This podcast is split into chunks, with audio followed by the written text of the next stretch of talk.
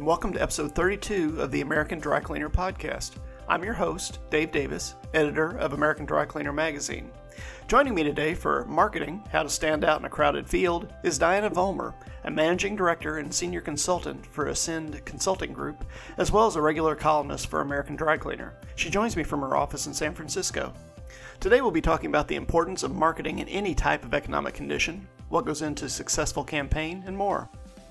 Hi, Diana, and welcome to the American Dry Cleaner Podcast. We appreciate you taking the time to be with us today.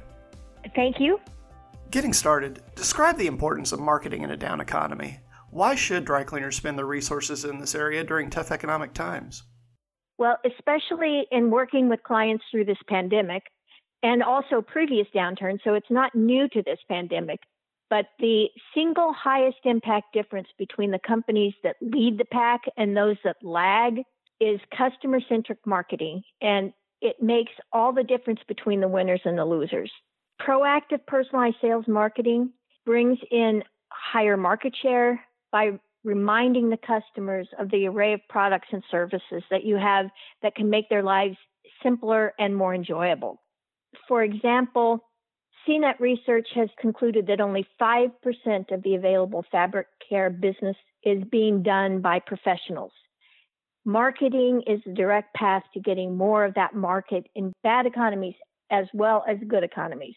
This is not unique to a downturn. And to follow up a little, how does this specifically relate to the dry cleaning field? Forbes says that the average small business spends between 6 and 7% of their revenue on sales and marketing. And as far as we can tell from collecting our data from clients, the average budget is well under 2.5%.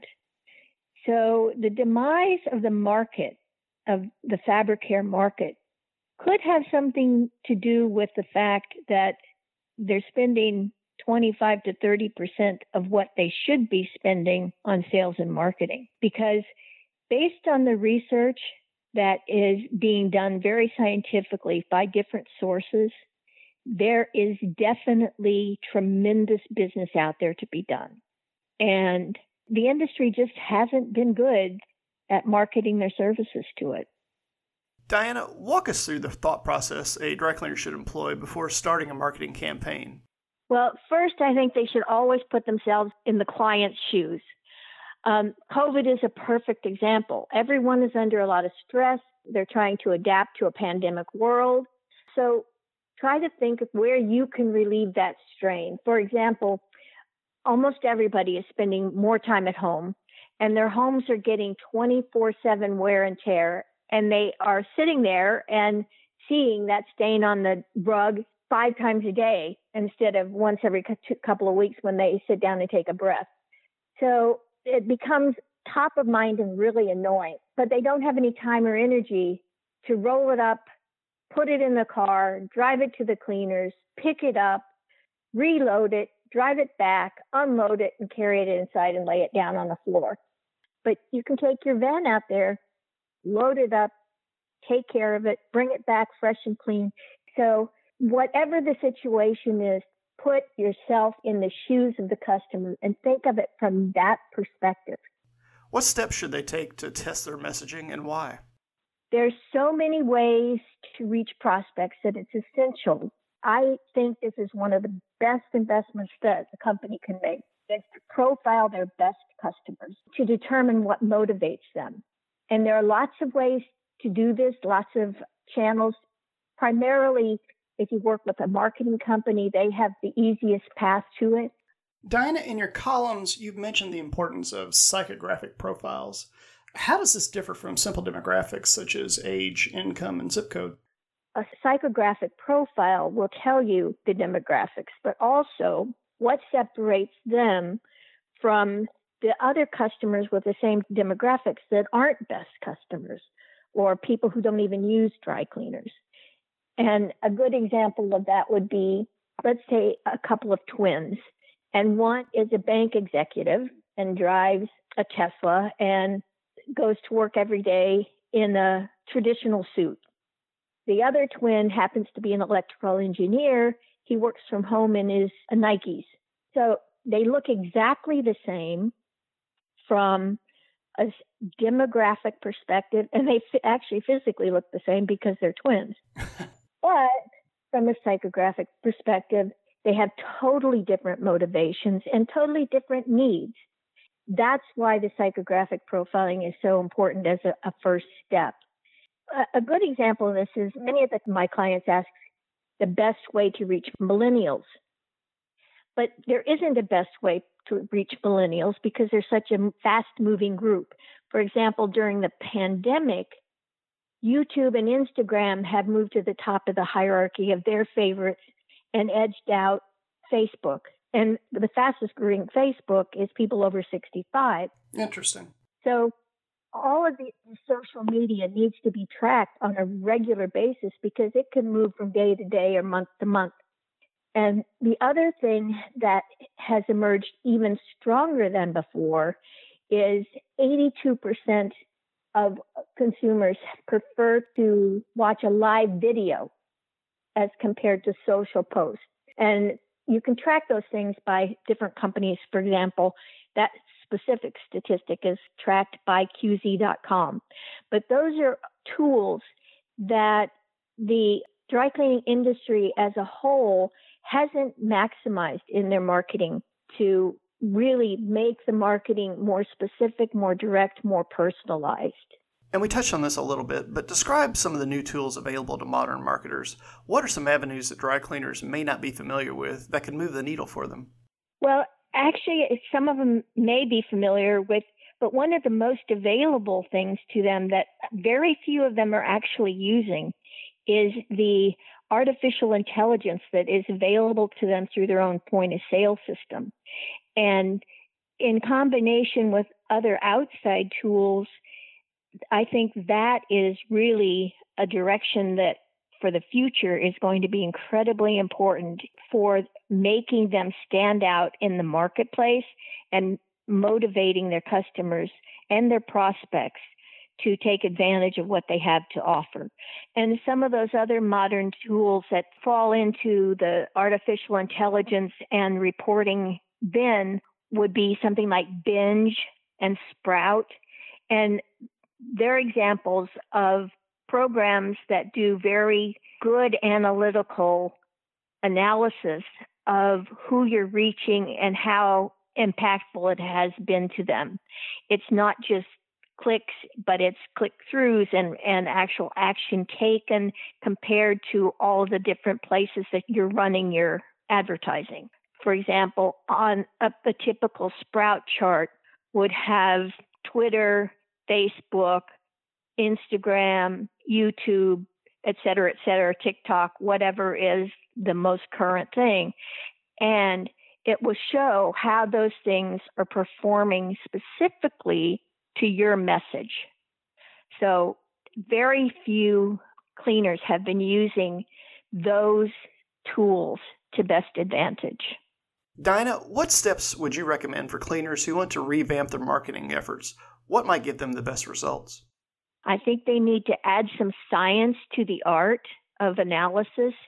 Um, there are lots of tools out there, but it's very consistent that what I hear is that instead of analyzing the consumer activity and reaction, they're relying on their own instincts uh, about what the consumer wants. And that has not actually been the result when we do the formalized profiling. So I think they need to take advantage of the tools that are there in their point of sale system and all the artificial intelligence inside and outside of their own company to really make those messages resonate with the customer. And just one simple, very simple test of the effectiveness of, for example, the, the website homepage. I would suggest that each owner count the number of we, our, all of the company related pronouns compared to the number of customer related pronouns like you, your family, those personal customer pronouns, and the ratio should be at least three customer pronouns to every one company pronoun. And actually, what we find is it's the opposite. So the messages are coming about the company instead of from the consumer's perspective. Diana, what are some ways a dry cleaner can market his or her company in order to stand out from the competition? How can they best build their brand? By personalizing the message to the consumer. And they, they need to really know what the consumer lifestyle is, where they shop, where their kids are educated, what kind of entertainment do they appreciate, what kind of hobbies, how much travel do they do whether it's for business or for pleasure, all of those things that they would rather be doing than doing errands. And so by joint venturing with lifestyle partners like restaurants and wineries or car manufacturers or school sports clubs, whatever those best customers are spending their time doing. That will tell the company what motivates the customers, and then the message can be personalized to them in a way that makes them appreciate what you have to offer them. Diana, how broad or how detailed should the messaging be? Is it a case of using a scalpel or trying different ideas and see what sticks? I think the scalpel approach is exactly the best way to go because people don't care what you offer to everybody else. They care what you offer that can help them. The more specific that you can be with that message to them, the closer you're going to move them to action. The broad message can make them aware, but the specific message will make them take action. Can you describe the role of social media when it comes to dry cleaning marketing? How much attention should an owner give to these outlets, and how can they make them work for their business? I think that they should give the bulk of their budget to those outlets because they are efficient, they are personalized, they are direct, they are timely, and they can be very, very intimate with their lives. For example, somebody who goes on Instagram maybe goes on there 10 to 30 times a day. And so if your presence is where they are looking, then you just become a part of their lifestyle instead of somebody trying to sell them something. And because the social media is so personalized, it really makes you be part of their trusted team and it allows you to tell a story that resonates with them in a way that it doesn't feel like being sold. But having said that, there should be a consistency of image and brand and message and quality and service. So every contact, regardless of the media, needs to be immediately identifiable as you and it needs to be consistent with your brand and image. And Diana, for our final spin question, what one idea about marketing would you like to leave us with today? Well, it sounds overly simplified, but if you know your top 20% and what motivates them, and then you fulfill the needs of that top 20%, their peers and their clones will follow. So they'll come right to your door because the people that they know, admire, and interact with are using you as well already. Some great information about marketing and how to stand out in a crowded field. Thanks so much for your time, Diana. Well, thank you very much for the invitation. I appreciate your time. Our guest today has been Diana Vollmer, a managing director and senior consultant for Ascend Consulting Group, as well as a regular columnist for American Dry Cleaner. The American Dry Cleaner podcast is produced by American Trade Magazines, LLC Chicago. The music for this podcast, Brand New Day, is by Olivero Angeloro and provided by hooksounds.com. Our podcasts are available free at our website, americandrycleaner.com, and you can consult our weekly e newsletter, The Wire, to learn more about future episodes. Also, be sure to like us on Facebook and follow us on Twitter to stay informed about the podcast, along with news and information from around the industry. For the American Dry Cleaner podcast, this is Dave Davis, and I'll see you at the front counter again soon.